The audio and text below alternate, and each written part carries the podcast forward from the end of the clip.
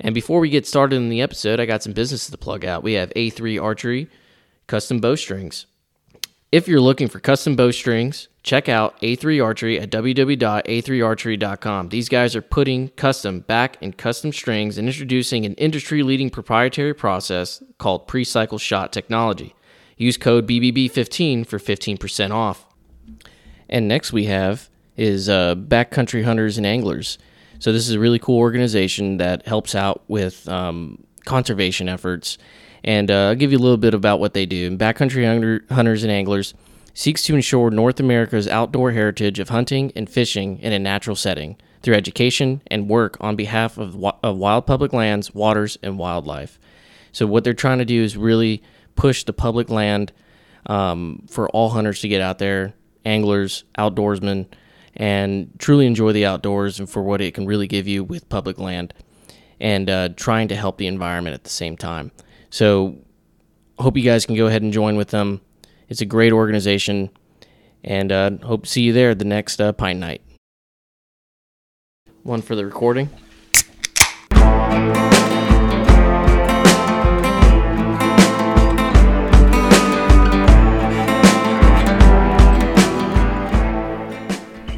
And welcome to the Beers, Bros, and Bows podcast. I'm your host Jesse, and uh, today I got um, the Goon Boys outdoors on the uh, on the old podcast. What's going on? How's it going, man?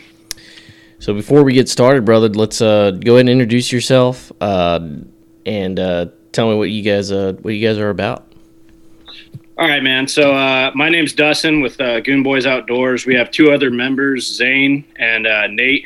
Um, we were all in the army together, uh, all at Fort Lewis. Um, we ended up creating this profile just because we all like to hunt and fish, and we like to, you know, I mean, primarily we all waterfowl hunt and we all bass fish. We used to bass fish competitively and stuff like that. And I know Zane, he fished a couple tournaments and stuff like that. And, uh, you know, we just like started the page because we were like, you know, I feel like, you know, there's not a whole lot of veteran guys that are legit that actually care about, you know, like getting out and like making the community better, you know? So our end goal is to end up uh, actually starting up like a nonprofit for the Wounded Warriors Foundation or something small like that and getting into that branch of things. And then uh, hopefully in the end statement, we'll end up getting uh, together with like Ducks Unlimited or someone like that to get start getting like disabled vets out on hunts and stuff like that. That's where we want to end up. So. Mm-hmm. Well, yeah, I, so. I, would point you in the right direction for that. Uh, have you guys looked into BHA, uh, Backcountry yeah. Hunters and Anglers? So no, they're all over the United States. Um, I'm part of their association, so shameless plug. Uh, but if you're looking for for an organization to kind of work through to kind of get something like that started, those guys are more than willing to help. Man, they're yeah. talk about a great organization, and they're they're not money driven, and that's no hate on any other organization because that money go, obviously goes towards conservation efforts. But these guys are the, I mean, they they really push for public land and they push for public land access for everybody, and they actually have a veteran arm branch of their organization as well. Um, yeah. So definitely something to check out that's actually really cool because like it, like you were just saying there i mean not talking trash on any organizations or whatnot but uh, there's quite a few of them out there if you really look into it that really like perhaps uh, since we're from cal you know we have a couple guys from california and uh, cal waterfowl they they get so much money every year in funding like mm-hmm. if you mm-hmm. look at the, the numbers they're getting in funding it does not oh my gosh come on Are you serious of course, it's Fort Lewis telling me there's a road uh, roadblock. Huge. um, but yeah. Anyways, man, sorry about that. But uh, it's it, they, they, get all this money and then uh, they don't do anything with the public land usage. Mm-hmm. You know, it's nothing that they're doing to help public land. Yeah. Like, and it, it, it's it's just wild to me because like when you look at their numbers, they truly do not do anything like. I think they, they, like they're struggling with water rights even which is like wild to me because like if you have the mo- enough money to build a well you should be building wells you know like it, right. it blows my mind. That's yeah. just crazy. well, that's what i'm saying man. You go and check these guys out. I mean they that's what they push for. Really good articles. Um i mean they they send out a lot of petitions uh, through their members on the email. Yeah. So uh, you know the, they'll send you stuff on in, on on an email stream, you know, for petitions to get signed for different uh, land access areas that are going on, whether that be waterfowl, um, you know, public land stuff, you know, concerning you know deer and elk, and uh, yeah. I know big one right now is with black bear hunting black bear. Um, yeah. So I mean, you know, those are definitely things to look at, and and, and I you know always push forward towards those guys. I mean, um, I'll, after the podcast, I definitely get you in contact with uh, some yeah, some of the guys over great. there and hook you up, brother. so, great. um, so Dustin, so what's what's different about your company exactly that you guys are trying to start here uh, versus everybody else? What is like what is your um, what is your mission for this? So our mission, at like I was saying earlier, uh, for the end statement, obviously we want to gain momentum with our social media platform, just like everybody else does. You know, you want to gain momentum so that you can start something, right? Mm-hmm. we started probably you know three four months ago, and uh, like I was saying earlier, we want to get into building a because you know, when we were looking at, if I don't know if do you follow waterfowl hunting a whole lot? Do you? Uh, yeah, I actually just got into it. So I'm a, I'm a huge uh, addict now.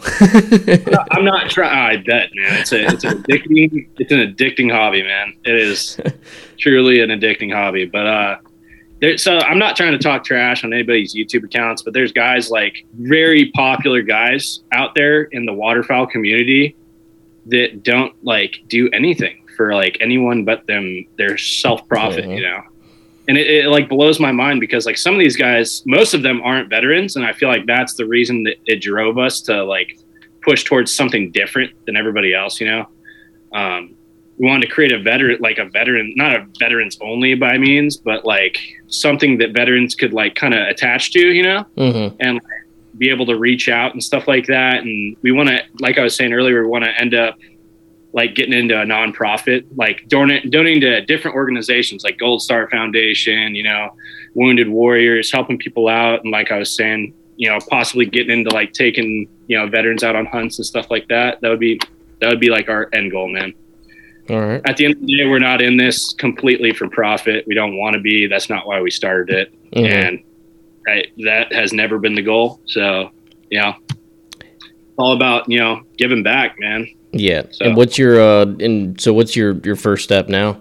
Like where are you guys where are you uh, guys at so in this right, planning process? Right. So right now we started about like three or four months ago. Um, we've actually had like really good traction. I mean, like we we started posting probably three or four months ago, and I mean we already have like 600 followers. And I, you know when I look at the stats on our followers, like we have about like 400 that are actually like real followers that consistently you know like follow us pretty mm-hmm. much. But, uh, you know, there's some of those accounts out there where you look and they have like 3,000, 4,000 followers. like, they're all fake and they're probably from China. So yeah, it's all, it's all bots, but, uh, yeah, what can you do? I mean, like, I mean, when people, when big name companies like that want to like help your cause, look at that, bro. Like, they're just gonna look at you and be like, "Wow, all their followers are fake." Like, when you have 4,000 followers and you get like 40 likes on a post, you know, that really says something. So, right, right. No, yeah, I totally agree. Yeah. So that's kind of like our first step though, to answer your question, like where we're at right now. Um, it's, it's basically just trying to get momentum to get ourselves out there. Mm-hmm. And then once we get ourselves out there, that's when we'll start, uh, like we want to start releasing merch and stuff like that. And like, we're going to eventually, uh, evolve into like the YouTube okay. process it's a little bit of a struggle with the YouTube right now for like hunting and fishing. I don't know if you've heard about any yeah. of that. It's kind of a struggle for a lot of guys, so I'm kind of hesitant to uh like dabble into that, you know, and yeah. Cuz you know, a lot of guys are just getting like straight up banned, you know, like big name guys, you know. Yeah. But I think that's and why like, they're getting banned though. I think they're getting banned because they're so yeah. big and they're pulling so many followers yeah, in that the algorithm so they're pulling so many people in, you know, and th- these guys are getting banned, and the only reason they're getting out of like the trouble they're in is because they're popular. Uh, like, you know, you look at like Bobby Guy Films, uh, he got like demonetized like crazy, and then he contacted Instagram and they're uh, not Instagram, YouTube, sorry, and they were like, "Oh yeah, sorry about that, man. You just can't uh, use shot cam footage anymore." You know, and I was like, okay, that's kind of interesting because he's still clapping birds with a Go, uh, GoPro. So I mean, yeah, it doesn't really make any sense. But all right, he has awesome videos too. Yeah. He has wild videos. I love those. Those shot cam videos are pretty good. Yeah, yeah, he does. He does, he has good videos, but you know, surprisingly, from what I've heard from a lot of guys from Kansas, is that like everybody in Kansas hates him. Like, Jesus. because like apparently, from what I've heard, is that like he doesn't like there like he takes pretty much all the land basically because he's so popular hmm that wherever the X is, he's going to be on it. You know, because everyone wants to have Bobby Guy films on their land. You know, Right, So right. It's Hey. yeah. I don't blame him. I mean, Yeah. couldn't blame him. I'd probably be doing the same thing myself, but yeah. Well, e- either way, I mean, you're looking hunting in itself is there's a lot of gatekeepers. You know, a lot of bad Oh, yeah. protectors when it comes to when it comes to the hunting community, and I, and I, I just uh, I don't agree with it. I mean, that's kind of why I started the podcast was because I was an outsider, never done this before. Have buddies who do it, you know, but you know, trying to put that message out there that you know anybody can really get into this. And then I found BHA, and they're on the same, you know, wavelength for that. And apparently, you guys are too, man. Like what you guys are trying to do is pretty cool.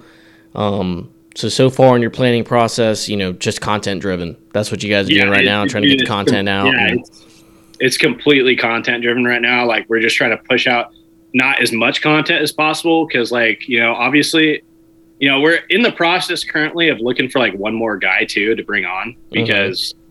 It, you know, it's kind of hard when you have, you know, especially guy like we have one buddy that's still active in the military. Uh, he's in, he's up in Kansas right now. Um, he's on a super chill gig though. He's like just teaching cadets. But uh, you know, me and my other buddy, he's like my other buddy Zane. He's like absolutely destroying ducks right now in NorCal. Like they got a good migration push right now, and it's like he is getting after it. Um, but us down here, and I'm unfortunately from Southern California. I should have never came back here. I don't know why I did, but uh, it, this place is terrible. I don't. Even, I don't even want to talk about it. I don't even want to talk about it. But uh, it's um, it, dude, the migration push is just slower down here because we have warmer weather. But hopefully, we're getting some good stuff now. Yeah, yeah. Well, you should probably just, you know, I heard a lot of people that, you know, when they move, they move towards, you know, where good migration patterns going to be for any kind of species of animal, but especially duck hunters. Uh, from what I've listened to, like on Dive Bomb podcast, is guys Oh, moving yeah. out to Oklahoma and Yeah, really just Arkansas. sticking out there. Yeah, Uh, places like that, yeah. Honestly, if I could move to one state that probably has the best waterfowl hunting, it would probably be Kansas. yeah, Kansas just puts up uh, Kansas or South Dakota. If I was like solely based on Mhm. waterfowl. I mean, those two places for waterfowl. Arkansas used to be like really, really good, but I heard like the past few years it hasn't been that great. Um, yeah. That's what I've been listening on on Dive Bomb. They talked about that a lot. That you know, it's kind of dying was, out. uh, it was it was really weird because I was actually uh, talking to a guy from Canada. I believe he's up in Ontario, hmm and he they, they were saying that they still have teal up there, which is like mind blowing because like usually the teal are all gone. It's too cold. Like hmm they migrate early. And he was saying they still have green wing up there, and I was like, "That's absolutely insane!" Like, I was like, "Dude, that's crazy, man." But he was saying like all they were even getting a trash migration, so I don't really know how it's going to end up this year. So Yeah. Well, it's still. I mean, we still got the couple more days. I know in Georgia, I think it's still the thirtieth. I could be wrong, but now, have you gone out by yourself? No, were in- no, I haven't. Uh, I only went to Texas. I got invited on that hunt. I mean, we waited all year to go there, and it was. I had a really good time. Um, doing that. I mean, nothing crazy. Wasn't like you know from the photos from where everybody could see. I mean, it wasn't like the two days we were out there. We didn't get like a you know shit ton of ducks. First day we, we did get some buffleheads, and then um, we started hitting the canvas backs the next day. But um, I haven't been anywhere that's been like super explosive for it. Yeah, So we're planning. Uh, I know I'm trying to get on with my buddy's group to go goose hunting in February next year. So okay, where at? uh, I think it might be Arkansas. Arkansas? That should be a banger. I think it's. I think it's in. I think they're going to Arkansas or Kansas. It's one of those two. I believe it's Arkansas. I think we're going to Arkansas to go to go shoot. That's where they usually go, and so I'm trying to get on with him there. And then, um, yeah, I'm kind of just biting at the bit at whoever will let me go hunt with him and just go do man, it. So I've been trying to just beg people. yeah, like, no, "Yeah, take hopefully, uh, you know, hopefully next year, if you're uh, next season, if you're able to, I, I don't think I have anything planned we had a couple guys that were like we were trying to get out on a snow goose hunt with because um, when it comes conservation time, dude, it's just insane. Like you can uh, the limit in California for snows is I think it's like 25. What? Yeah, per per guy. So 25 per gun. Holy shit! And which I know it is in a lot of places. I think it's like 15 in most places. If I'm, I may be wrong on that. Don't quote me on it, but uh, it it's definitely like insane, dude. Like I've seen some guys in Northern California just like show up to uh, any public land place and they'll just set out like thousands of snow decoys and they'll just they'll just let them work. Hardly they don't they hardly call, dude. Like they'll just drop right into the spread. Oh my god. So, yeah, yeah, dude. I'll definitely take you up on it. I'm I'm always down to go on a hunt. I always try to yeah, schedule a deal. dude we're, like, we're trying we're trying to like get on some of those big name hunts so we can you know just get out there, you know. And uh because like I don't know if you've ever experienced a field hunt for geese, nope. like sitting in a layout, dude. Layout blind is crazy because like it, you'll be sitting there in the morning and it's just like all of a sudden shooting light and the birds are just dumping on top of you, dude. It's crazy. Like the whole sky is almost black with birds. It's nuts. So. I know. I saw a video from I, I, I fucking I'm such a geek for uh for dive bomber industries. So I, am always watching their I videos and stuff. Kind of a geek to dive bomb, man. Oh my god, dude! What are the videos they posted? Yeah. It was the sky was black. I was just like, holy shit, that's a lot of fucking yeah. birds. Yeah, it's crazy, man. Yeah, definitely be a good time. I got invited out to another geese hunt up in in in uh, North Dakota with a, a guy that I had interviewed before, uh, Wade's Water Wade's Wadsworth or Wadsworth waterfowl and uh, um, he's a really cool dude, and he was he invited me out there, but it's it's kind of a haul. You know, yeah, you know, this year has been really difficult for me to try to even go anywhere. So Texas was one that I was able to book and able to to get that done, but I was so obsessed with whitetail hunting this year and, and kind of just pushed everything to the side that yeah. But now that I've gone waterfowl hunting, I'm, I'm just like, I just want to do that. Yeah, I'm telling, I just want to do that. you, it'll, uh, it'll, it'll change you forever. It'll like I'll still bow hunt. Like I'll still, you know, the podcast name ain't changing. Everybody, I'm still gonna go bow hunt for deer, and I'm still gonna chase them. But I think my top tier priority will probably be going after Water ducks. yeah. yeah, yeah, man. It's dude, it's so addicting, man. Like guys who have it, I know a lot of people who like. Uh, well, Zane, one of our guys, Zane. Um, he, I, he didn't used to like deer elk hunt a lot, but like he would go out. He has a bow, you know. He has, you know, he went out for rifle too, and then we we all except for our buddy Nate, he started waterfowl hunting when he was like eight. You know, so he was he grew up in Minnesota, and so that's oh, all he shit. did waterfowl. oh yeah, dude. And his dad's got like you know a thousand plus acres of farm and ranch land. He owns a cattle uh, feedlot up in Minnesota, so he's just got like all the anchorage, all the you know all the amenities to make a you know great waterfowl hunter. Mm. But uh, our, our buddy Zane, he used to like bow and rifle for deer, and uh, he, like, I swear, man, he he touched one day of duck hunting, dude, and he was like, "Oh man, I can't go back." Like, he's like, "There's no going back for me." Like, it's just not.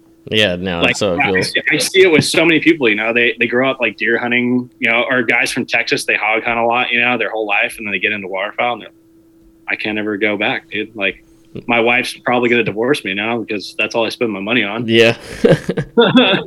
I know. She hasn't even, ex- like, I mean, I, am fixing to buy another shotgun. Like, I, uh, I went upland hunt, well, quote unquote, upland hunting. I mean, we went to uh, this place that does it. Me and um, one of my work uh, buddies and uh, the company kind of threw, threw the trip for us, but we went out and did uh, some chukar hunting out oh, there. Okay, and, chukar.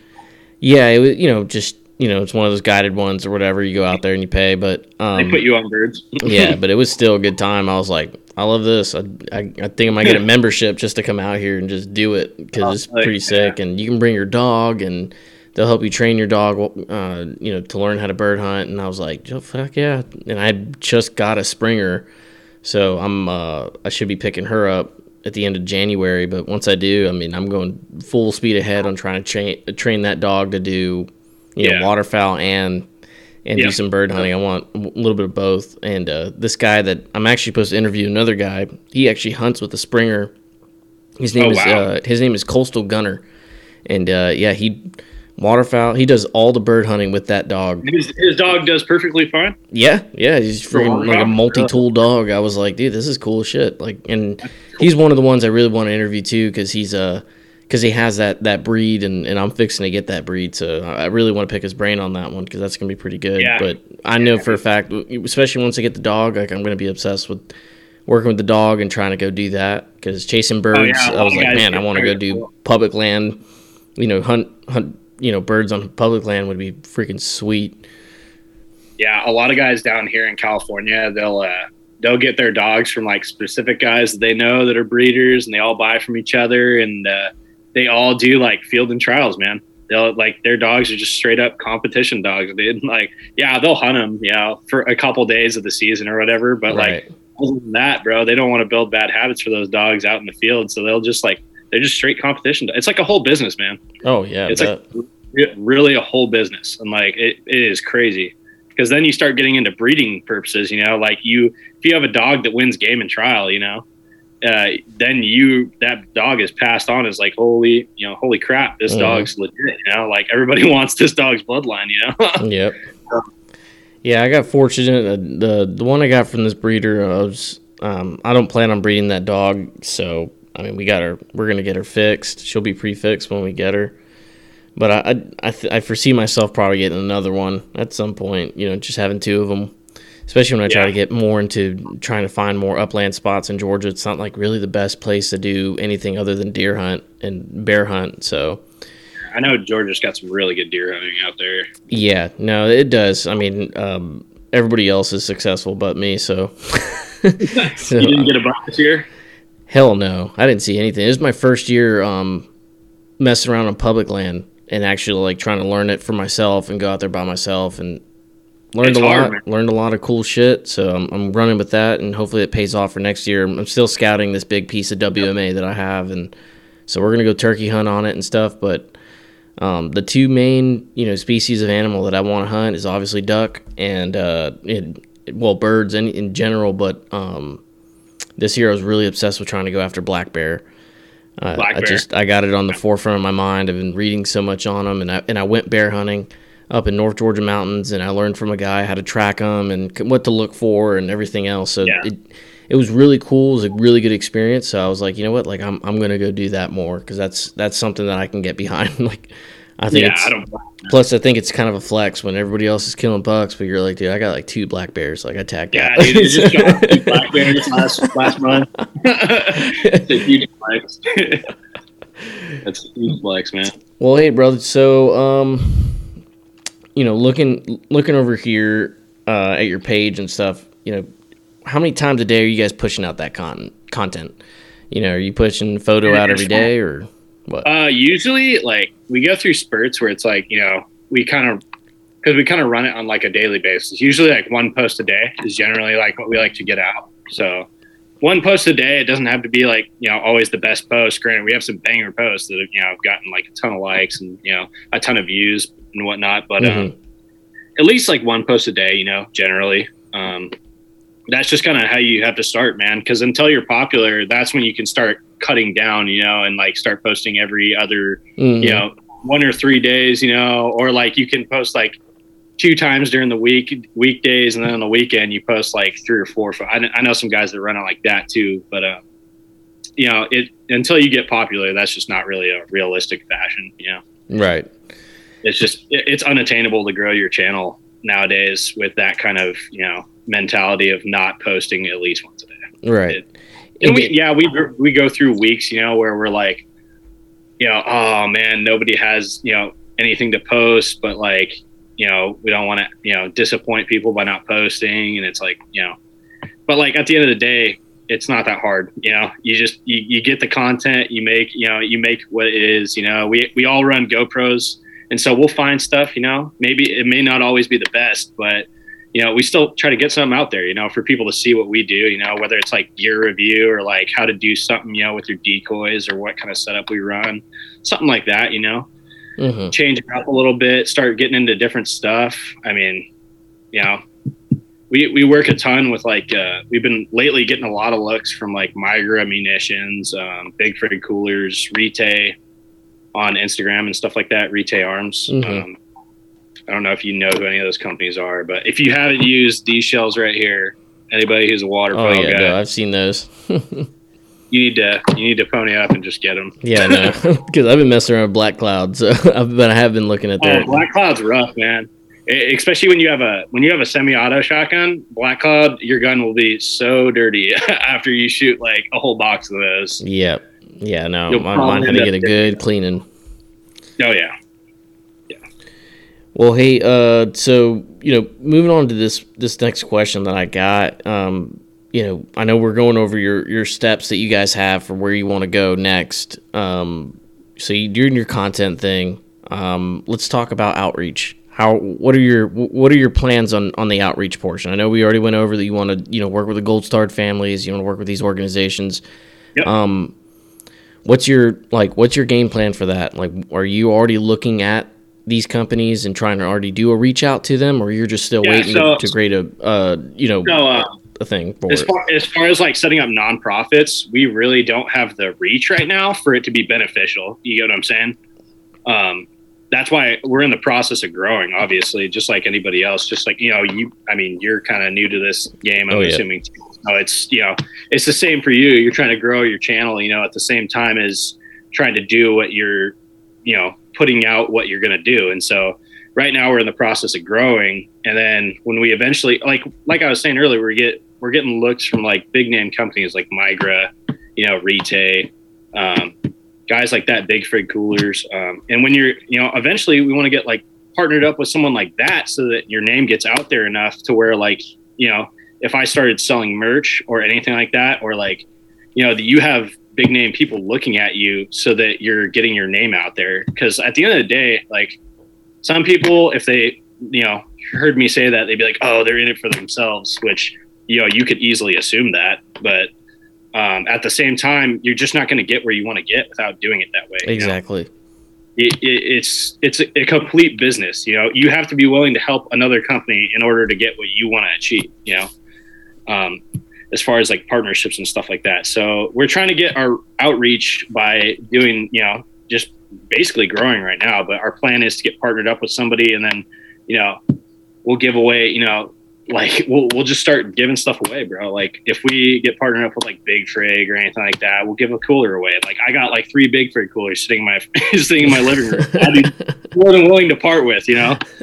But uh, it's it's just like it's crazy, man. It's it's absolutely crazy, but it's a process, you know. And like like I said, we're just getting started, man. We're just getting started. We're all, we've only been up for at least like maximum four months, and we've you know not grown like to a thousand plus followers, but we're getting up there. You know, we're getting like probably a hundred a week, and to me that ain't bad if it's like legit followers, you Mhm. know.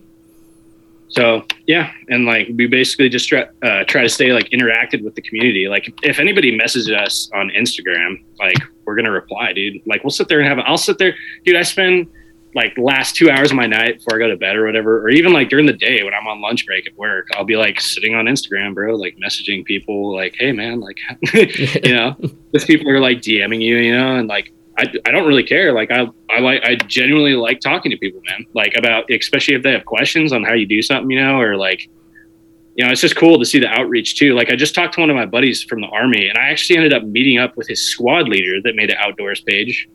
He messaged me on Instagram and was like, Hey man, like, you know, we, we're also a veteran page. It's like super cool, man, that you're doing this and like actually, you know, like sending it, you know, and we're like, we're like, thanks, man. We appreciate it. You know, like it's, you know, it's, we, we really appreciate like people, you know, noticing that we're like actually caring, you know, and like right. giving a shit, you know. And uh, he ended up being like my buddy's squad leader from uh, No Slack at 101st, and I was like, "That's crazy, dude. Small, small world, man." Oh yeah, yeah. The army's small, man. It's a small Yeah. world, and it kind of branches out to all these other, um, these other you know avenues of of stuff that you know activities that people were doing. And Yeah. uh, you know, on that note, you know, with veterans in the hunting space, um, how are you kind of separating yourself from that? Because you're you're using your transition to come into this into an outdoor space that isn't you know for you know better terms than anything. I mean, it's not a huge veteran community. I mean, it's starting to grow into one because there's a lot of more Yeah, onset yeah. adult hunters and stuff like that.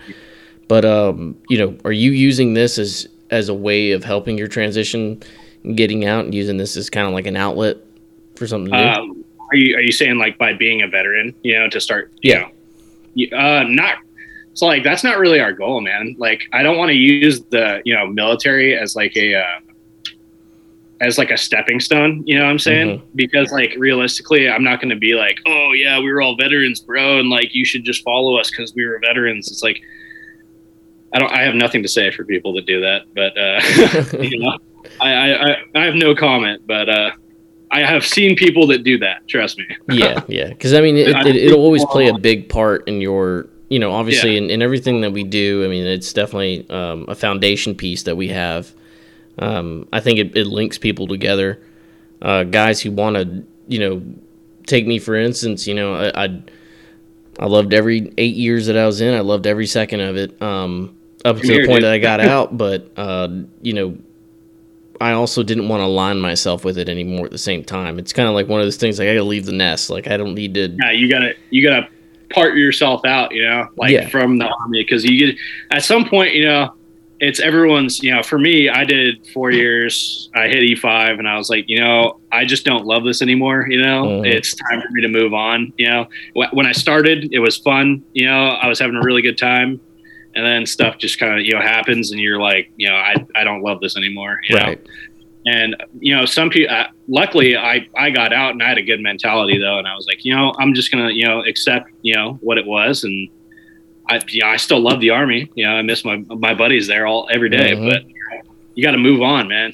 you know, Yeah. At some point, it's gonna end. You know, and but you and know, the ride stops for everybody. You know, hmm And that's why you know coming into the into the hunting space. I mean, just for you know example for you guys with your business, um, you know, you're entering this you're entering this space now, trying to open up a, a, a business that's not veteran per se driven. It is driven in its own way, but it's not the forefront of what the company is about, right? Just no Yeah, different than mine, because we're not all Black Rifle Coffee. You know what I mean?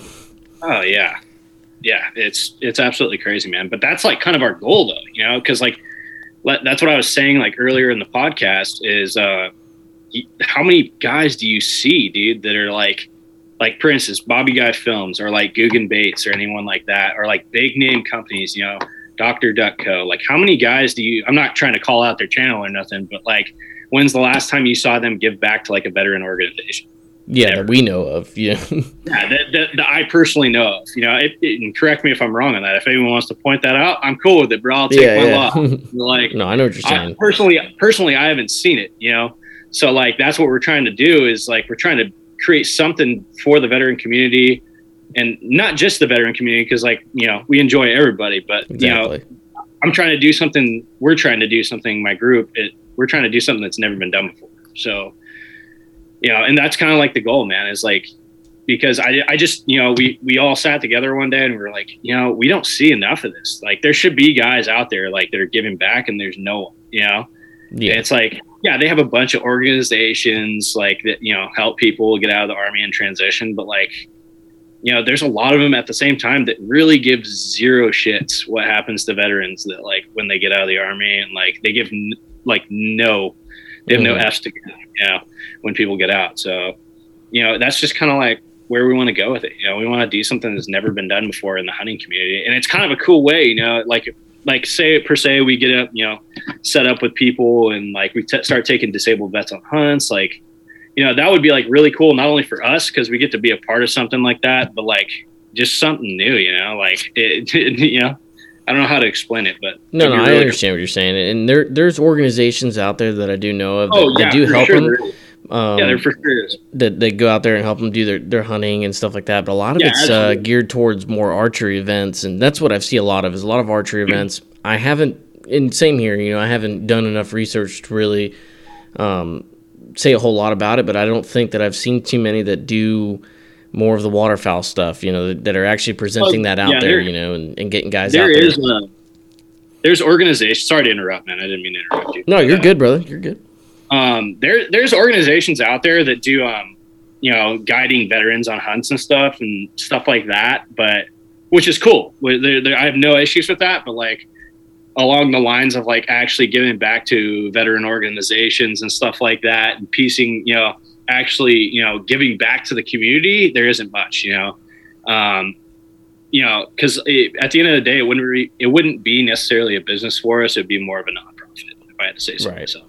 Because obviously you got to make your money back, you know, so that you can keep buying merchandise or whatever you're doing, you know, that's just business, you know. But at the end of the day, your profits can be like sent out, you know, whatever Mhm. profits you have. And so you can piece that apart and send it out to organizations that actually care, you know. So Yeah. No, I totally understand that. And you know, that'll that'll be a bit before that happens for us because I just I don't see us having the reach within a year to two years to do that. But hey, you know, just shoot your Goal- shot. like, goal's a goal, man. So and yeah, I mean, Imster guys, I just I don't quit, man. So no, I heard that, brother.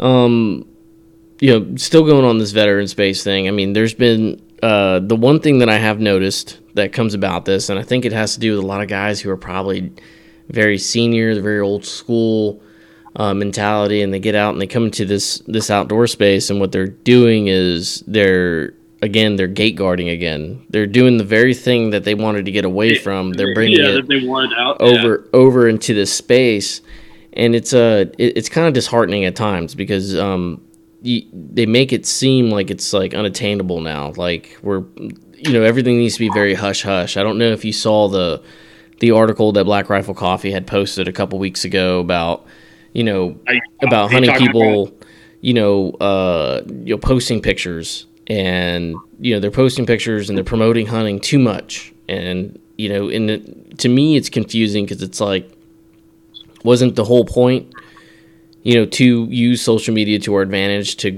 because you want more hunters, you want more of that conservation effort coming into the into the space, and uh, you know, for them to do that, it's like, dude, this isn't this is hunting. It's this is the outdoor space. This isn't fucking SEAL Team Six. Like you should be allowed to do whatever you need to do. You know, you want to promote your photos and you want to get content out there, then that's what you should be allowed to do. There shouldn't be any real fight against it. You know, and and Yeah. I'm all ears to to you know for anybody that wants to combat that theory with me on it. But it's just to me, it's just it, it blows my mind because I come from that.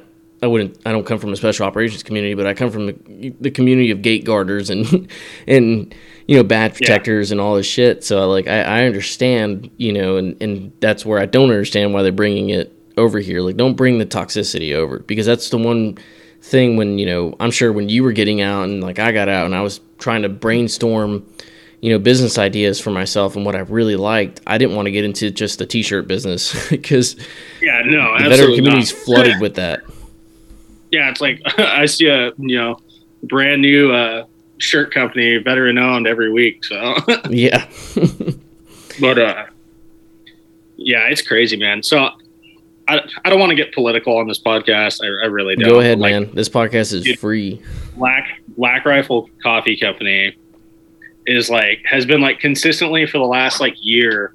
I don't, did you ever hear about their whole thing with the Rittenhouse case? yes I did and I totally and, and I will say Isn't, in- that, isn't in- that wild to you? it's wild to me, but it's also from from somebody who's who quote unquote kind of owns my own business.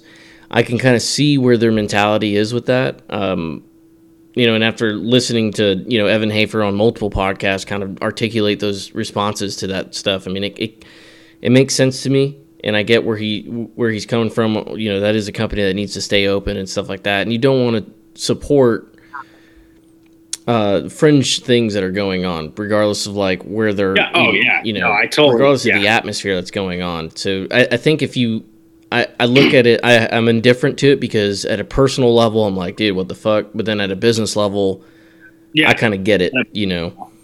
what what strikes me though is when I started digging into that a little bit, you know, I started like finding some really like pretty hardcore discrepancies as far as like Black Rifle Coffee go. So like a lot of their profits and like donations were to uh not not that I'm like I, I give zero shits about politics at all times and I just believe in America. but uh you know, a lot of their donations were to like Democrat funded organizations. Like Mhm. benefited politicians. I'm like, dude, why are you funding anything political when you're a veteran veteran based organization? You know, it's not supposed to be in that spectrum of anything, anyways. You know, why are you why are you giving to Mhm. a Democrat? You know, I wouldn't even care if it was a Republican organization. You know, I, why are you it period donating any money to any political organization? Yeah. and they donated to the ActBlue Foundation, which is like absolutely wild because it actually is tied to like uh, Bernie Sanders, Hillary Clinton, the Clinton Foundation, all, all these like big name Democratic people, and it's like wild, dude. Like I was like, dude, that's crazy. That's insane. I'd have to look that up. That's a that's a that's some wild piece of information you got there. But Yeah, I, I think if you if, I think if you if you look at it too, and you and you kind of uh, peel back the layers on that on that kind of stuff, just from what I'm hearing, I mean, you, you can. I think everybody's got their hands in everybody's pockets. Uh, I don't think there's a foundation out there that isn't somehow owned uh, or or or funded by some kind of political party.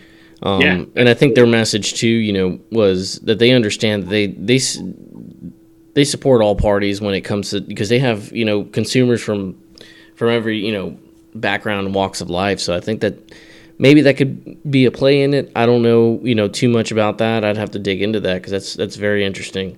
yeah, it's dude. I, when I when I was like looking into it, I'm like, this is like actually crazy. You know, like like this organization was not built for this. You know, like Yeah, it was not made for that purpose. You know, and it it blows my mind that they've like thrown. So that's why I refuse to drink like Black Rifle anymore. I don't.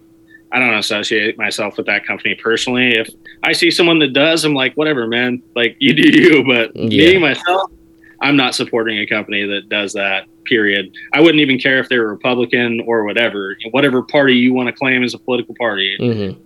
Hmm veteran-owned organization should not be involved in any of that at Right. all. Yeah, man. Totally agree, man. Totally agree with you. Yeah, that blows my mind. But have you ever heard of that guy from Atilis Gym? I think it's in New York or New Jersey, maybe. I think so. I, I He's got like this big old SF beard. He looks Mhm. like a total. He looks like a group dude, like hundred percent. He's like jacked. Mhm. This dude, th- this dude's carrying on, I think, like 1.5 million in fines from New Jersey. Oh like, yes, I know you're talking about. Yes. yeah, dude. That guy is possibly the biggest gangster I've ever seen. Like, he, he gives zero shits at all times. Yeah, I mean, I, I, you know, when it comes to those kind of things, I think people decided they had enough, and they started decided to go ahead and fight back against the system for that. I mean, the system Like- itself is kind of nuts right now, and gonna let. I mean, at the end of the day, you're just gonna like if it was your business, like, would you just let your business crumble? Like, Oh, no. absolutely not. absolutely not. Yeah. No. I don't even blame him. Yeah, no, I don't either, man, and I, and I hate to see that bleed into the uh, to the hunting space, and I hope it doesn't. Um, I hope it doesn't get into that because, I mean, COVID kind of built up the hunting space in its own way because Yeah, after everybody got, got outside, everybody discovered what nature was again. So they all wanted to get a piece of that. And, you know, I've talked It's- about this before uh, with my other buddy on another podcast, but, you know, we talked about how people are becoming a little bit more self reliant on, you know, getting their own source of food now these days, you know, because they, they see what's going on on the outside. And I think that's driving a lot of people to get more into hunting. And it's driving more folks to to really focus on their families and, and how they can provide for them again. I think there's a very primal thing going on now these days. And I, per, I think it's kind of cool because it kind of drove me to that a little bit more where I was like, you know what, like I really like the thought of being able to do that for myself and provide for myself and not have to depend on the government for everything. Yeah, Um, but at the end of the day, I mean, you can swear up and down, you know, you don't need the government in your life. It's the government's going to be there. It's going to be doing what it does. I mean, it's the nature of the beast, man. We're just we're all cogs, and no matter which way you look at it, unless you're completely living off the grid with no help at all, I mean, yeah, we're all wild. we're all part of it. yep, absolutely. But uh, what was I gonna say? I had something to say, dude. Sorry, I forgot. Hey, you're good, bro. Um, where did uh, what's your aspect on the uh, the Goon Boys outdoors? What did uh, what came about that name? Was there Oh. a lot of brainstorming in that one? No, so I like you know like infantry guys like at least at my unit they were called goons like just regular Joes were called goons like we just called them goons and you know everybody like you know starts saying like goons up and stuff like that. There's a couple like veteran organizations that made like a shirt company like named Goons and stuff like that and uh, one of my buddies Nate his squad was the Goon Squad. Um, that was their that was their squad name. So they were just like we just kind of ran with it, man. We were like, you know, it doesn't sound bad. you know, it, it, you know, and if you had to be like really formal about something, we could just say GB Outdoors, you know, and it wouldn't be sound terrible, you know. but uh, yeah, um, that was that was kind of the premises. We we we threw we tossed around a couple names. Mm-hmm. And nothing really, nothing really sounded right, you know. Like nothing had pizzazz, you know. so we were like, yeah, we'll just we'll just settle with Goon Boys. Hey, you know, I mean, there's a there's a lot of companies in Georgia that utilize Southern for everything, or you know, they just nothing's really original. Southern um, Creek Fitters, like I've seen that name a thousand times. yeah, I mean, it, and that's not knocking anybody's you know company names on here. That's just saying that you know sometimes you you hear a lot of different names and you're like these are all the same same names, just said in different ways. You know, so would, it's never it's never like super original and it doesn't really catch your attention like you think it would. Um, with your uh, you know, with the guys in your old unit and stuff, are you guys taking those those boys out hunting and stuff, or is that kind of your your trial run right there? Like try to get those guys out. That would be like super cool if we could. So like it was actually crazy. We were my I don't know about your unit like your units when you were in, um, but at Lewis and you can talk to John Seiler about this if you want, but that place is miserable, dude. like, I don't care what anyone said. That is the worst duty station in the army, guaranteed. Maybe, maybe uh, somewhere like uh, what is it? Not not Bliss. What's the other one in Texas? Hood. Hood. Yeah, that's probably worse, but Stewart's um, bad. see, everyone I know that came from Stewart loved it. I I could not stand Stewart. Yeah, I don't. Maybe know, I didn't mesh well with the guys. I, I, I was a young E five when I went there, so I was uh I was abrasive. Just trying to make my make my mark. then again, dude, the army's changed so much in the past like three or four years. It doesn't even. It's not even the same. Like it, it's like even when I like started my enlistment and like to the end, there was just drastic changes. Like we had one kid, we had one NCO that got in trouble in our battalion for cussing at a brand new private like I I think he said something like he was, he said something like, "Oh, you're a little dickhead," like, and he just got absolutely like busted down. Like they busted his rank and everything. Wow. Which is like, you know, when you talk about army, you know, it's like, how does that happen? You know, like you're supposed times. to be a, soldier, you know, different times, I guess. You know, but yeah, it's it's so different now. It's crazy, man. So uh, with these guys in your in your unit and stuff, um, are you guys going to try to start like outreach into the you know maybe to like the FRG groups or something like that, or the single the boss program that they got there, and you guys could yeah, probably reach out like to them, and be like, hey, come hunt with us, you know. Yeah, that would be like really cool if we could get tied into something with like FRG or um, we at, at Lewis we had like the Warrior Zone. They you mm-hmm. know they did like events for a lot of soldiers and stuff like that. They put on a lot of you know I think it's Boss, like you were saying. Mm-hmm. They do a they do a lot of soldier based you know events and stuff like that. That would be really cool to get into something like that. Um, yeah, but at the end of the day, we're just dude, we're like just starting up like four months ago, so it's still so early. But once our outreach is there, dude, we're we're gonna full send it with any of that. Mm-hmm. And we'll just we'll just have to venture out and see what's available, you know. No, I agree, man. So uh, tell me about your bass fishing, man you're uh, you said you guys were really big into bass fishing and that kind of transition over to waterfowl. Yeah. You know, did you grow up bass fishing and, and all that? Um, I, I, I did not, man. I grew up uh, so Southern California. I, not the best for bass fishing, honestly. There's a lot of uh, believe it or not, there's a lot of catfish out here, like channel cats and stuff like that. Mm-hmm. Um, so I grew up catfishing. I grew up uh, doing a lot of striper fishing.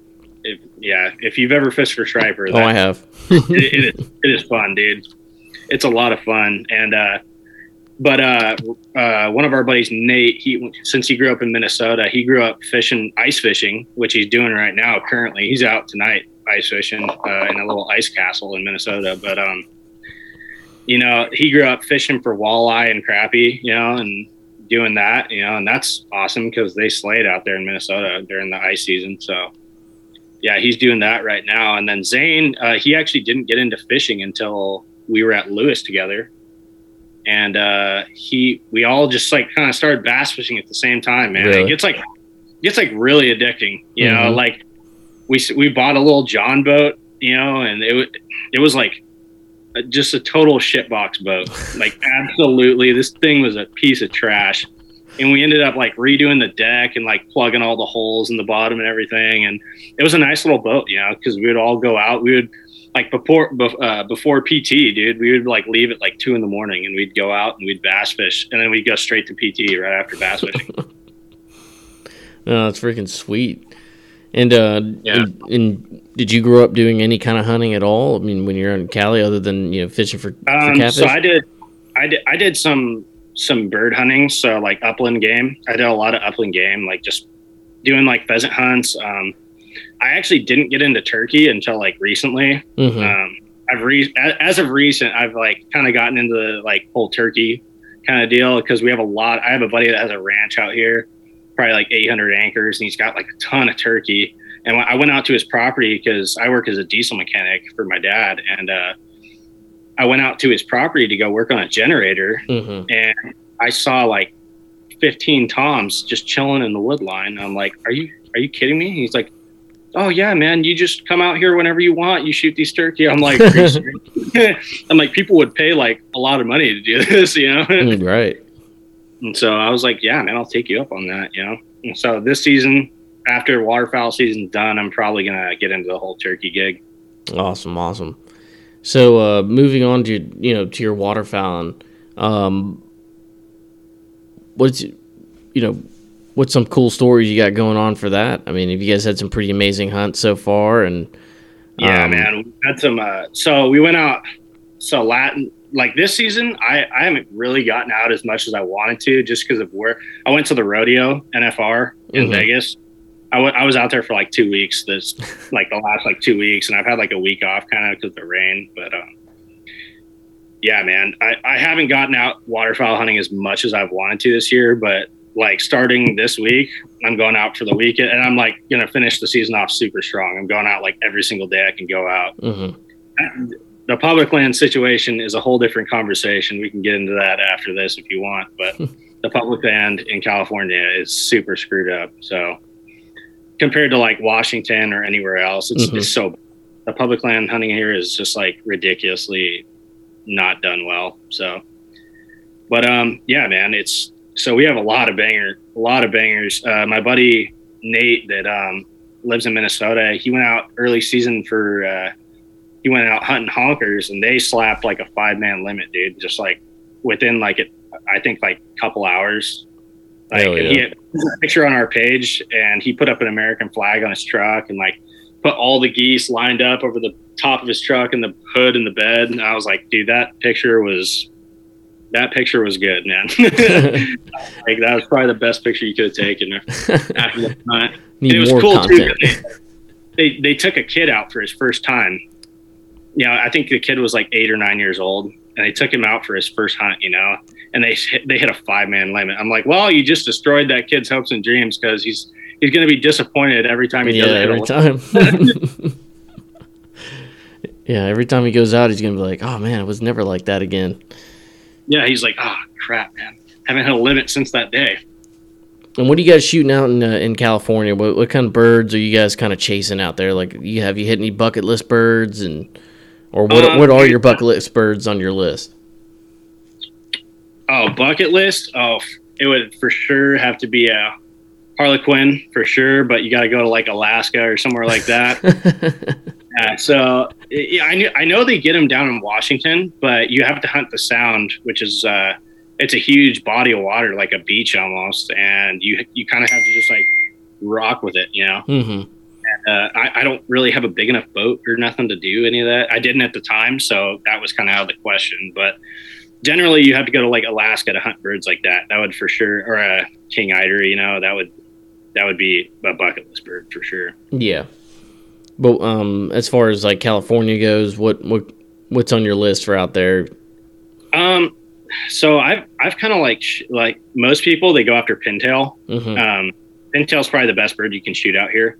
Um, a lot of people. So like, if you ask someone from like you know South Dakota or North Dakota if they've shot a pintail, they'll probably say, "No, man, we don't get you know we don't get that many pintails out here." Mhm. You know, it, it's like a bucket list bird for other people. You know, but Right. like in California, the pintail are like plentiful. Mhm. Like it, and you can only shoot one a day. So it's oh like, shit! Why is that? I, so like three years ago, pintail here were they were like super uh, a rarity and like they were like kind of endangered in a way. And so because like a lot of the farmers, uh, they were just like plowing over fields, obviously to do their job, but um. Like pintails will like build their nests in fields, and like when people plow them over, they just like destroy their nests, which is like that is what it is. You know, you're not going Right. to change it. Yeah.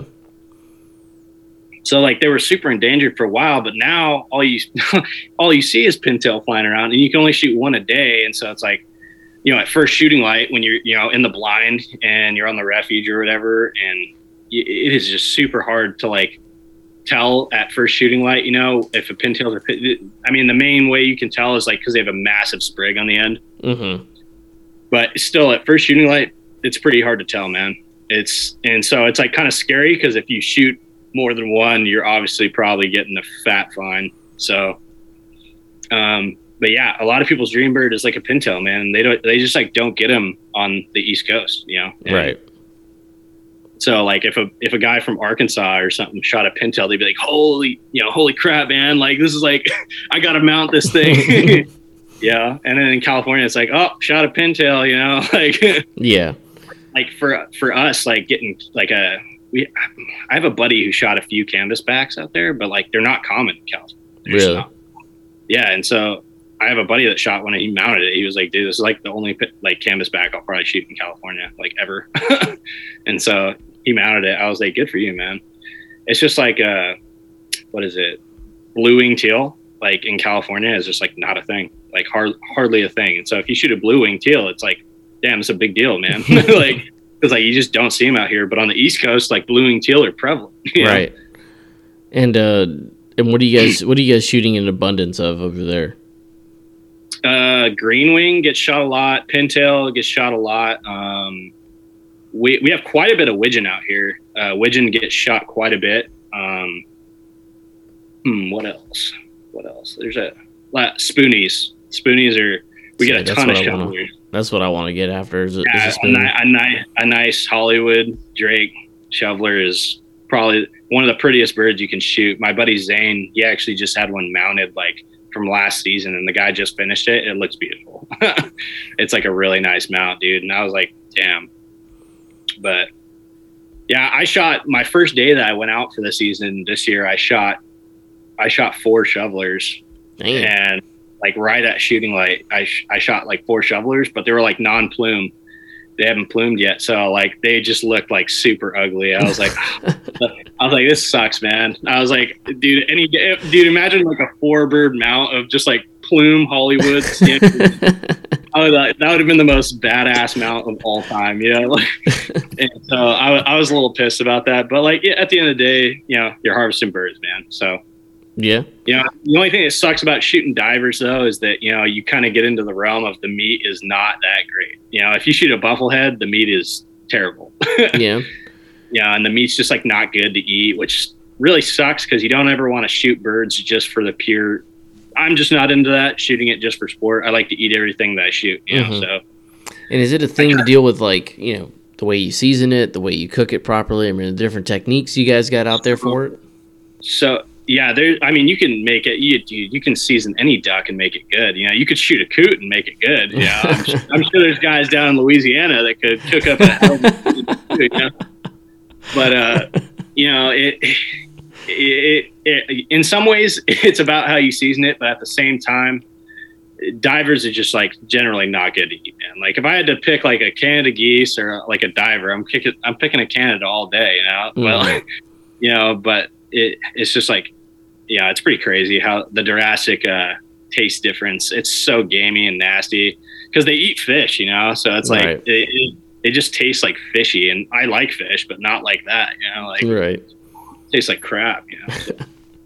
And what's your uh, what's y'all's typical mornings looking like for your hunts? I mean, obviously you're getting up early, you're heading out over there. Are you guys setting up your own blinds? Uh, Yeah, well, what's, so- what are you guys doing? So, so down by me in California, um, you have to hunt the re- what's called like a refuge. I don't know if they have them up there in Georgia, but it's basically like you either you have to pay like fifty bucks for each like so fifty bucks if you if say there's this place called San Jacinto by me, you pay 50 bucks, you know, for the whole year to draw, like get reservation tabs. And if you, it's all lottery, dude, like there's, that's what I was saying earlier about the public land being terrible is like, there's not enough land for the people to hunt because there's too many hunters for the amount of land they have. Wow.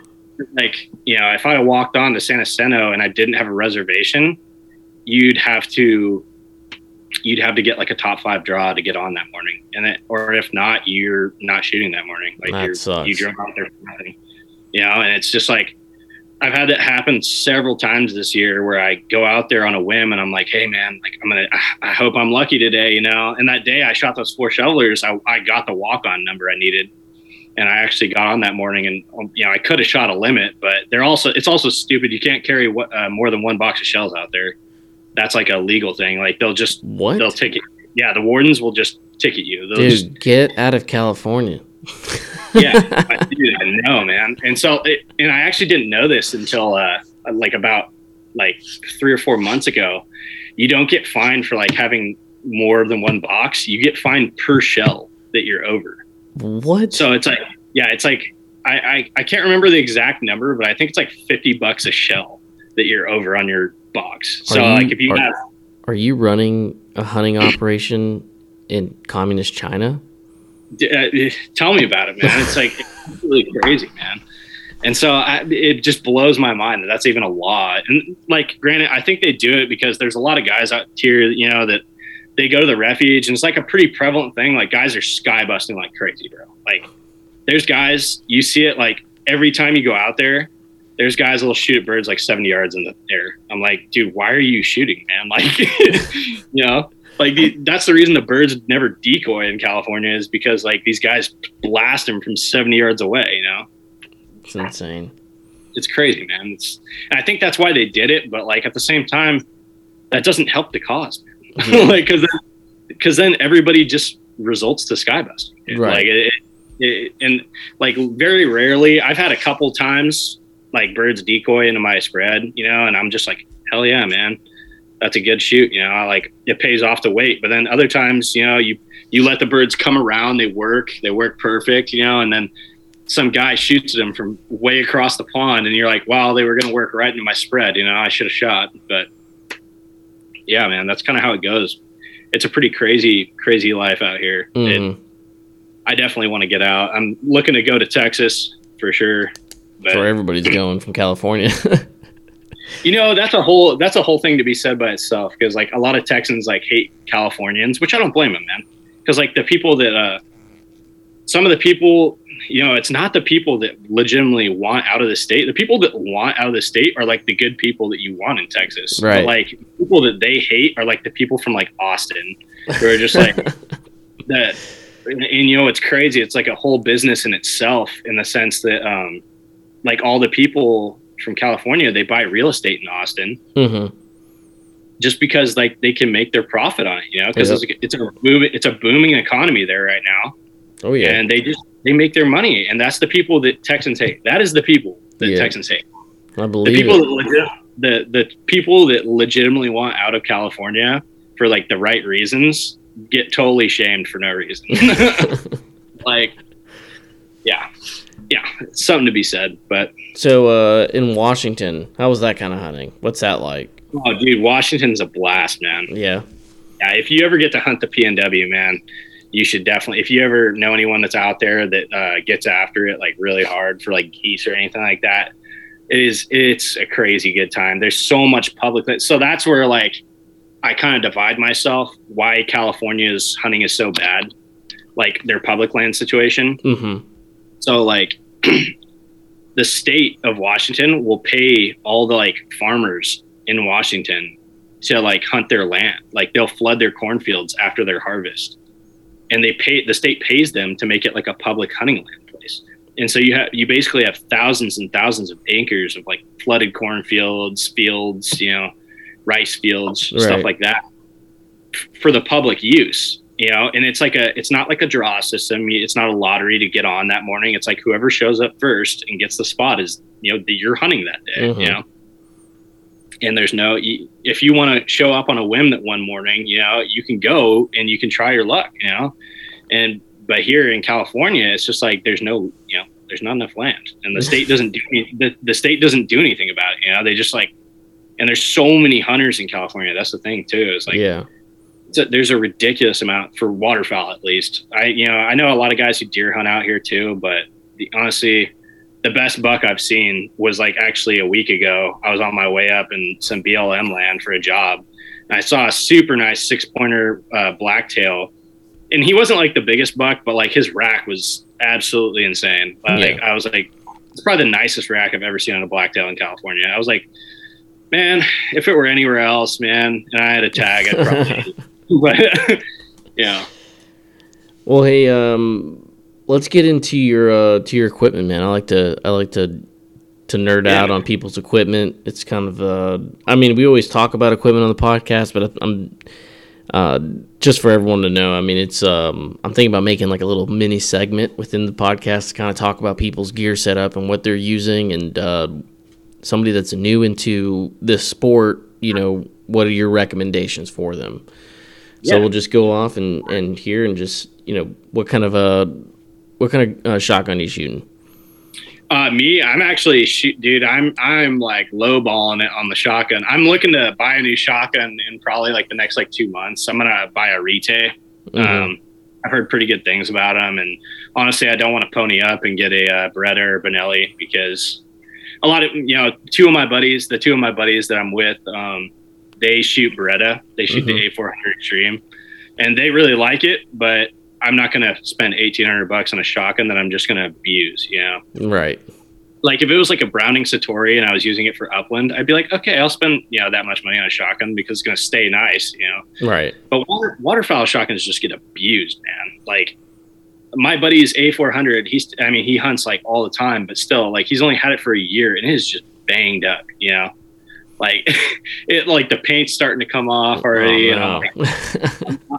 I'm like, oh man, dude, like I couldn't spend that much money on a shotgun because I'd just be pissed. You know, it's like buying a new truck and getting a scratch on it. You're just mad every time. You know? mm-hmm. And so, yeah, that's just how it is for me. I'm gonna buy something a little cheaper and still gonna be a nice shotgun. So yeah, yeah, I, I bought a uh, I bought an ATA um, ATA Arms uh, shotgun. It was like 300 bucks. so I went with that and it's worked great. Hey, so, if it works, it works, man like just like you know the old saying like the 870 will never fail you. Like i see guys still to this day they bring out a original 87 remington 870 man. They're still trucking with that thing so. Hell yeah. I, but me personally i'm shooting a benelli supernova right now. Uh, i like it. It you know it patterns well with my choke i got on there and it it just you know it's a you can abuse those things like crazy man. I still know a lot of people who will like vouch that the benelli supernovas are like they're just a trusty old shotgun, dude. It'll never fail you, and like they shoot true. So awesome, awesome. And uh, what kind of waders you running? Waders, uh, I rock banded waders uh, a lot. Do, if you say that in the you know in the waterfowl community, a lot of people will trash talk banded waders. Um, a lot of people are like only like oh only buy Sitka, only buy Sitka. and it's like, dude, first of all, I don't want to spend a thousand dollars on waders. Granted, Sitka waders are super nice, man. I'm not going to discredit Sitka in any sense because like they're they're well worth the money. But like, dude, I live in California. Like, why do I need Sitka waders, bro? Those that's made for like South Dakota or like Minnesota or somewhere where it's like really freaking cold, you know. Right. and it's like, well, why would I even need something like that here? You know, like I see all these guys at the refuge in California and they're rocking like sick, like full Sitka duck oven jackets, and I'm like, dude, it gets like 70 degrees at like six o'clock. yeah. like, why are you wearing this? You know, I just sold my duck oven, and yeah, it was too. Uh, I outgrew it, and I never really used it that first season too much. Yeah. I mean, then again, it doesn't really. It's the same shit here in Georgia. I mean, it didn't really get too cold, but we're also not doing a whole bunch of moving. You know, like we don't do like a. As far as the hunts that I've been on so far, I haven't trekked so far that I couldn't get away with a hoodie. So yeah, yeah. Um, and you know, are you like uh, busting through these waders like every year? You got to buy another set or another set or? Um, for band, no, man. I actually, uh, I actually, I've had those waders for about two years now. I actually like just. It's funny you say that because I like just busted a hole in my boot like a couple weeks back.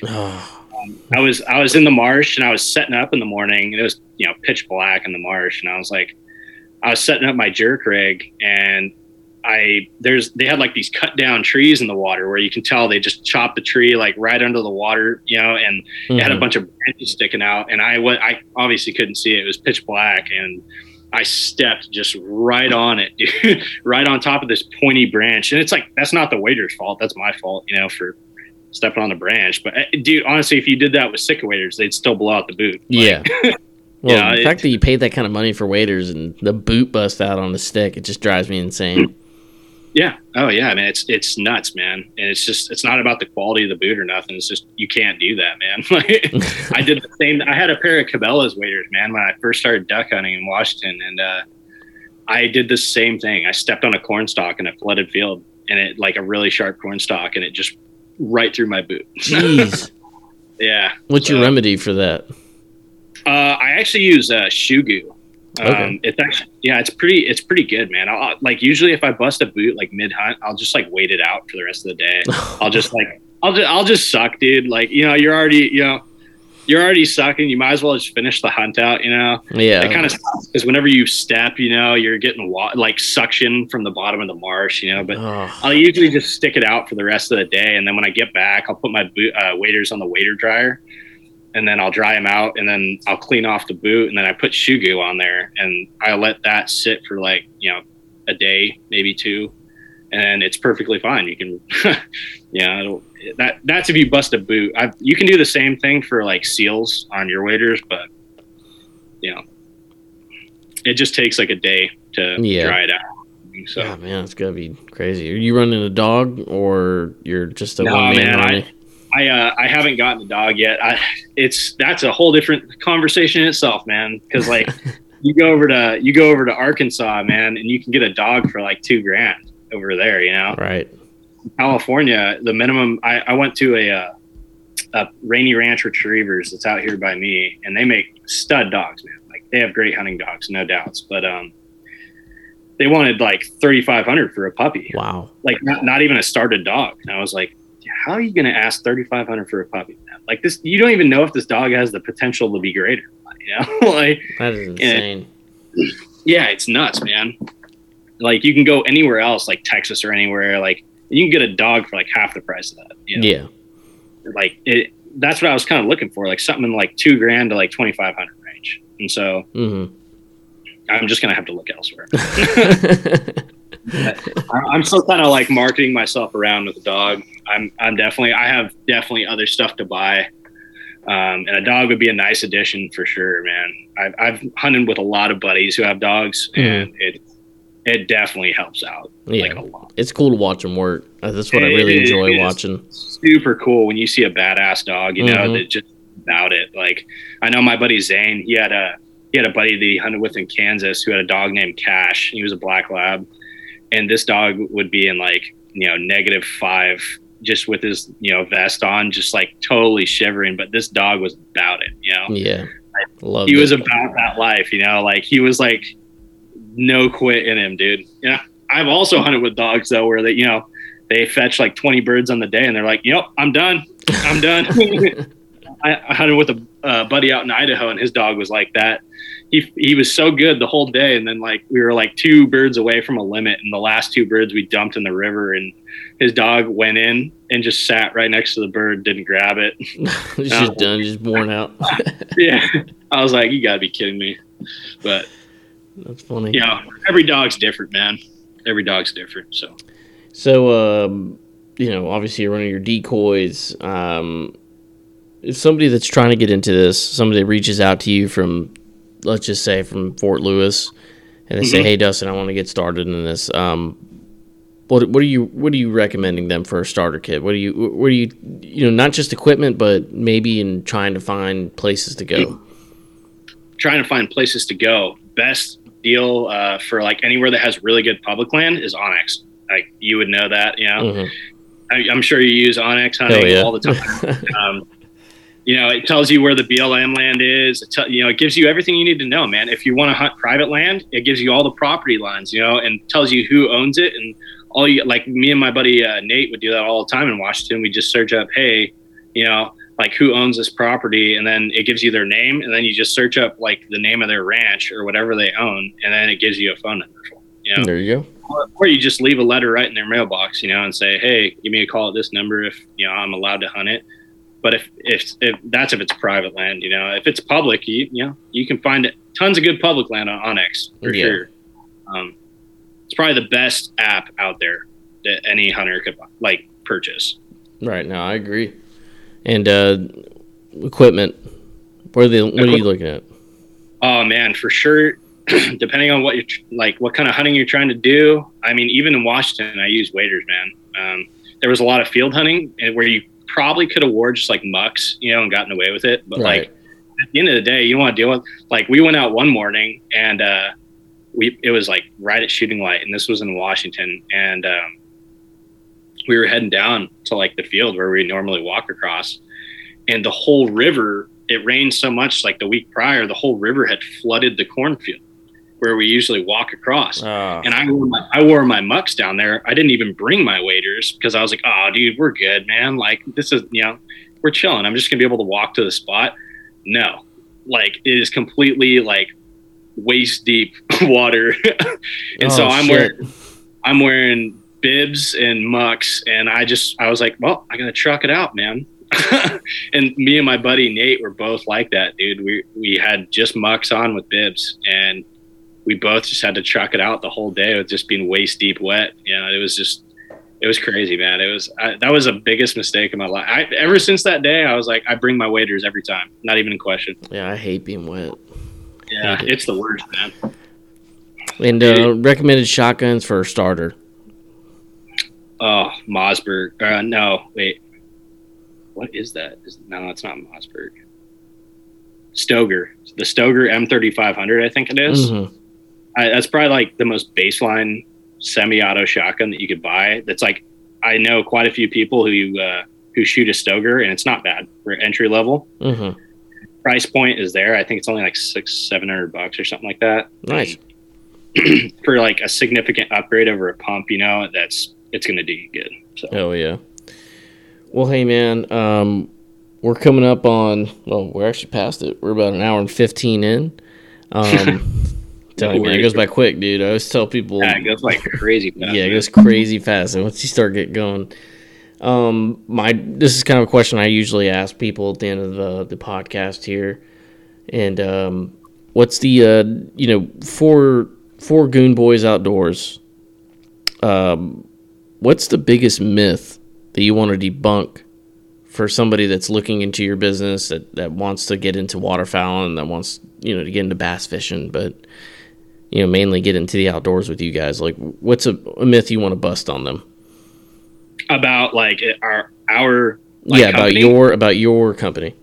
Oh, dude, that's a hard question, man. Because I, I don't think I've ever, I don't think I've ever had anyone so far hit us up and be like, "Hey, man, you guys are pieces of shit." like, you know, I, I, don't think I've had anyone that really did that. Um, probably, you know, a lot of people get frustrated sometimes. Like some people on, you know, say you're on Instagram and you're like messaging people, you know, to try and get attention hmm which you know is a viable thing you know like you want to bring attention to your you know page right uh, like some people will get frustrated that people are like just randomly reaching out you know?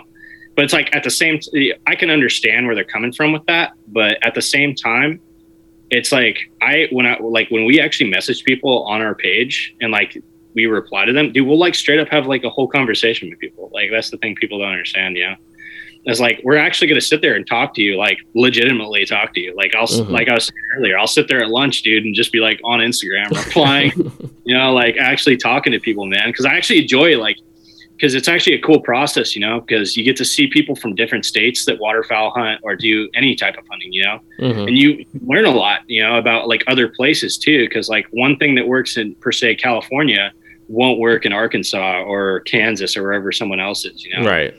I, I think I messaged one guy one time and he had like this it was like a triangle, dude, with like a, a line attached to like three stakes.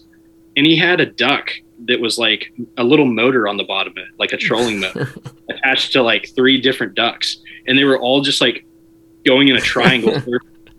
and I'm like, that is the coolest thing I've ever seen, dude. I like had to message this dude. I was like, that is like by far the like most ingenuitive thing I've seen in duck hunting so far.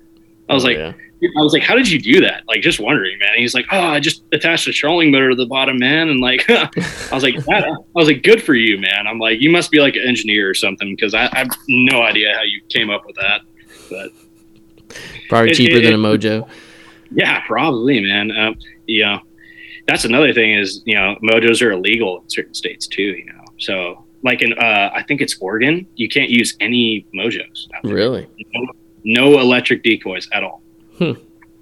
Yeah, anything spinning wing out there is illegal. So it's you have that. to find, find your way to do different stuff. Awesome. So I guess your your myth that you're busting is you guys are people would think you guys are probably unapproachable, but you are Yeah, approachable, yeah. man. That you guys are, are definitely people you can approach and they'll, you know reach Yep. out to them as well. Yeah, well, more or less, maybe not we're unapproachable, but uh, you know, people get pissed about like people just like randomly reaching out, you know, Right. and like, yeah, it's it's just a weird, it's a weird kind of a thing, but it's like, nah, dude, it's legit, man. Like, I'll hit people up all the time, like, hey, dude, like, that was freaking cool, you know, Yeah. like, That's Yeah. awesome, man. That's awesome. Well, hey Dustin, I I, I really appreciate you taking time out and uh, let me you know get an interview with you. Um, you know, good thing me and you both know Siler, so yeah, man.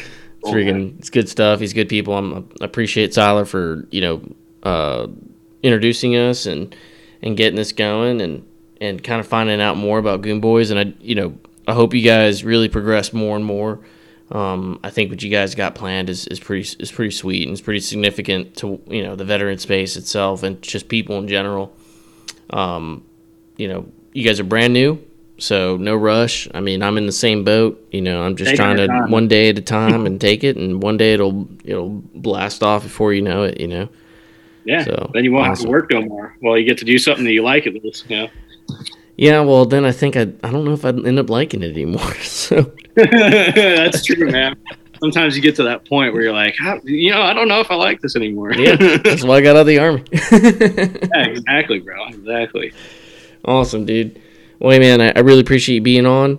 Um, we'll definitely need to catch up, and uh, um, we'll definitely talk offline on Instagram again and try to get some uh, swap Yeah, some we'll, do, merch. we'll do a part two. We'll do a part two if you're down for it, man. Yeah, My dude, absolutely. Tom, I'm with you. Always, always. Yeah, we'll get the other guys on here, and uh, I'll get my buddy Taylor on. He's he, you know, he's kind of uh, my guest host when he can when he can do it. He's you know a big supporter of this of the podcast and the company and stuff, and and uh, yeah, man, we'll definitely uh, see what's in store with you guys when when you finally get your store up and stuff, and Yeah, man. swap some sure. merch. For sure, man. All right, dude. Cool, buddy. Hey, I appreciate it again, Oh, bro. before we go, sorry. No, uh, where can uh, where can any of our like followers reach you? I know you got a you're on Apple. I searched you up on Apple. Is there anywhere else you're on? I know you got a Um, web. Yeah, I got uh the beersbrosandbows.com uh that people can go on there. So I got the link attached to my page uh on Instagram at Beers Bros and Bows podcast. Uh, Okay. so you guys can find you know your your uh, your followers can find me there. They can uh they can hit that up. Also tagged on there is BHA.